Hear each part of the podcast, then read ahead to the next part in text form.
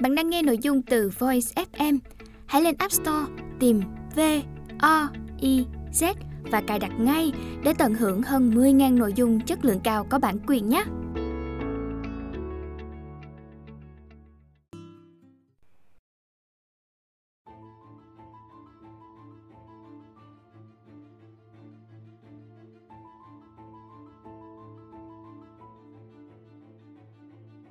Bạn đang nghe sách nói tại Voice.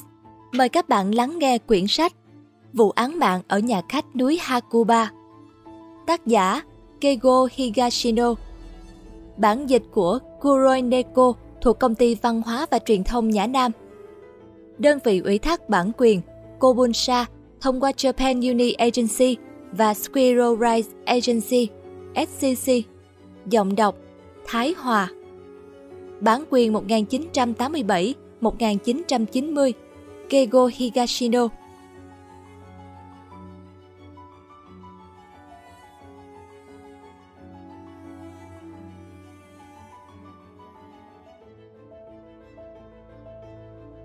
Mùa đông một năm trước, người anh trai tên Koichi đã tự sát, để lại một tấm bưu thiếp với câu hỏi Mẹ Maria về nhà khi nào? Naoko cô em gái đang là sinh viên đại học vẫn luôn ôm mối hoài nghi về cái chết của anh trai. Cô cùng người bạn thân Makoto của mình đến thăm nhà khách mẹ ngỗng ở núi Hakuba thuộc tỉnh Nagano, nơi anh mình đã qua đời. Lạ lùng thay, nhà khách lại tiếp đón những vị khách quen thuộc hệt như một năm trước đó. Bí mật nào đang ẩn nấp sau những bài đồng dao mẹ ngỗng trong mỗi căn phòng? Quá khứ nào đang được giấu kín trong nhà khách?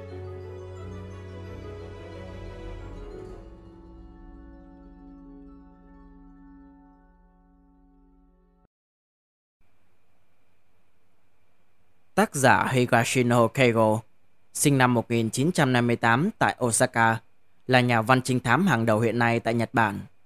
Năm 1985, Higashino Keigo giành được giải Edogawa Rambo lần thứ 31 cho tác phẩm trinh thám hay nhất với tiểu thuyết Giò tan học. Các năm sau đó, Higashino Keigo liên tục được đề cử vô số giải thưởng văn học lớn. Năm 1999, ông đoạt giải Mystery Writers of Japan Inc. với tiểu thuyết Bí mật của Naoko và năm 2006 là giải Naoki lần thứ 134 cho phía sau nghi can X. Các nhân vật chính xuất hiện trong truyện Hara Naoko, sinh viên năm ba đại học, mang mối hoài nghi về cái chết của anh trai Koichi. Sawamura Makoto là bạn của Naoko cùng cô đi tìm hiểu chân tướng của vụ án. Ông chủ, chủ nhà khách kiểu Âu mẹ ngỗng.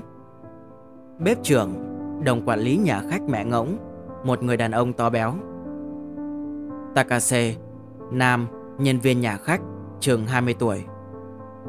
Kurumi, nữ, nhân viên nhà khách, khoảng 25 đến 26 tuổi.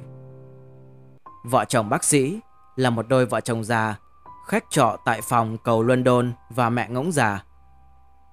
Vợ chồng Shibara là một đôi vợ chồng chừng 35 đến 36 tuổi, khách trọ tại phòng chú ngỗng và ông lão chân dài. Camillo, nam thanh niên chừng 30 tuổi, khách trọ tại phòng Mill, cối say. Oki, nam thanh niên gần 30 tuổi, thuộc tiếp thể thao, khách trọ tại phòng Thánh Paul. Enemy, 29 tuổi, khách trọ tại phòng Jack và Jill. Nakamura và Furukawa, hai nam thanh niên chừng hơn 20 tuổi, khách trọ tại phòng hành trình mới. Cảnh sát trưởng Muramasa, cảnh sát điều tra vụ án mạng tại nhà khách. Ai đã giết Cork Robin? Là ta, chim sẻ nói. Lời mở đầu một Đợi hoàng hôn tắt bóng, Gã mới bắt đầu công việc. Gã sợ sẽ bị ai đó trông thấy. Phải, Tuyệt đối không được để người khác trông thấy. Lâu lắm rồi gã mới làm mấy công việc chân tay như thế này. Vốn dĩ bình thường, Gã đã chẳng mấy khi vận động cơ thể. Gần đây còn phải chú ý không được làm gì quá sức. Có lẽ vì thế Mà vừa mới bắt đầu công việc được một chút, Gã đã thở không ra hơi, Lồng ngực đau tức không cần phải vội. Vừa ngồi xổm xuống, Gã vừa tự nhủ như vậy. Còn khối thời gian, Với lại một nơi như thế này, Sẽ chẳng ma nào thèm lui tới. Quan trọng nhất là cần hành động một cách cẩn trọng. Nghỉ ngơi một chút, Gã tiếp tục quay lại với công việc của mình. Thật chả dễ gì quen được. Đã bao nhiêu năm rồi, Gã chưa động đến quốc giảng Cũng may là chưa quên cách sử dụng. Gã đào chậm, nhưng chắc chắn Đào được một lúc, Gã dừng lại, Lấy chiếc hộp gỗ vẫn để bên cạnh, Đặt thử vào. Toàn bộ chiếc hộp đã nằm gọn trong hố. Tuy nhiên, trong đầu suy tính thế nào đó, Gã lại lôi chiếc hộp ra, Quyết định đào sâu thêm chút nữa. Không được hấp tấp. Lần này, gã nói thành tiếng, Như để xác nhận lại với chính mình. Đây là bước quan trọng nhất. Bước này mà làm qua loa, Thì toàn bộ kế hoạch sẽ đi tong. Phải thật cẩn thận và cẩn thận. Cẩn thận chẳng bao giờ là thừa cả. Mặc dù vậy, Gã vẫn lắc đầu, Nét mặt thoáng vẻ không hài lòng. Không dấu hiệu nào cho thấy Có gì đó chôn ở dưới chỗ đất này. Liệu có nhầm lẫn gì chăng? Không Không thể nhầm được. Nếu không phải chỗ này thì chỗ nào chứ? Rốt cuộc, Cái thứ kia cũng chẳng bảo rằng Có gì được chôn cất ở đây cả. Một trò ảo thuật. Sau cùng có lẽ chỉ vậy mà thôi. Và lại dù có nhầm lẫn gì đi nữa, Gã cũng không cần bận tâm. Kể từ giây phút này, Nhầm lẫn sẽ trở thành chân lý. Nghĩ vậy, Gã lại đặt chiếc hộp gỗ vào trong hố một lần nữa. Lần này, Chiếc hộp đã lọt xuống khá sâu. Thế này thì nó sẽ không thể vô tình bị lộ ra được. Gã gật gù thỏa mãn, Gã lấp đất, Phủ tuyết lên, Rậm rậm vài cái, Rồi quan sát chỗ đất đó. Màu tuyết có vẻ hơi tối hơn xung quanh một chút, Nhưng không đến mức khiến người ta nhận thấy sự khác thường. Gã thấy thế là ổn rồi. Gã vác chiếc giảng lên, Quay lại lối khi nãy mình đã đến. Vừa đi vừa nhậm tính lại kế hoạch. Từ đầu chí cuối đều hoàn hảo. Không ai thấy gã chôn chiếc hộp. Khi biết chắc chắn điều mình lo lắng nhất đã không xảy ra, Gã cảm thấy nhẹ lòng. Thế là ổn rồi. Những kẻ thông minh tới mức đó chẳng nhiều nhặng gì đâu. Cây chi, cho ta nhé. Bất giác, gã lẩm bẩm. Đi được một đoạn khá xa, gã chợt nhận ra có bóng người. Người này đi trước gã chừng 10 mét. Gã có thể thấy rõ được cái lưng trước mắt. Có thể người này đã ở đây từ lâu. Chẳng qua do gã cứ cúi mặt đi nên không nhận ra. Tìm gã thót lại. Có thể người đó đã chứng kiến từ đầu chí cuối hành động của gã. Nếu vậy thì kế hoạch của gã sẽ trở thành đống giấy vụn. Gã vận hết sức, guồng chân chạy đuổi theo nhằm xác định rõ chân tướng của cái bóng kia. Trong tình huống này, tuyệt đối không được phép sai lầm. Sáng hôm sau, chủ của một nhà khách ở Hakuba đã đến đồn cảnh sát trình báo rằng có một vị khách trọ bị rơi xuống khe núi và tử vong. Có vẻ như vị khách đó đã ngã khi đi lên cây cầu đá hỏng ở khe núi ấy. Trên mặt cầu đóng bằng nên rất trơn trượt. Vị khách lấy tên là Simbashi Zero để đăng ký nghỉ trọ. Thế nhưng, cảnh sát đã ngay lập tức phát hiện ra đó chỉ là cái tên giả. Trong số giấy tờ tùy thân, họ tìm thấy một phiếu khám bệnh. Theo thông tin trên phiếu khám, tên thật của người khách trọ là Kawasaki Kajuo.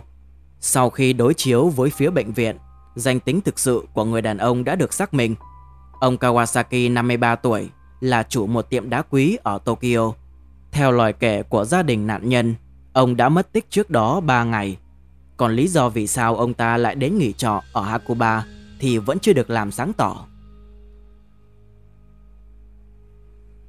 Hết mở đầu thứ nhất.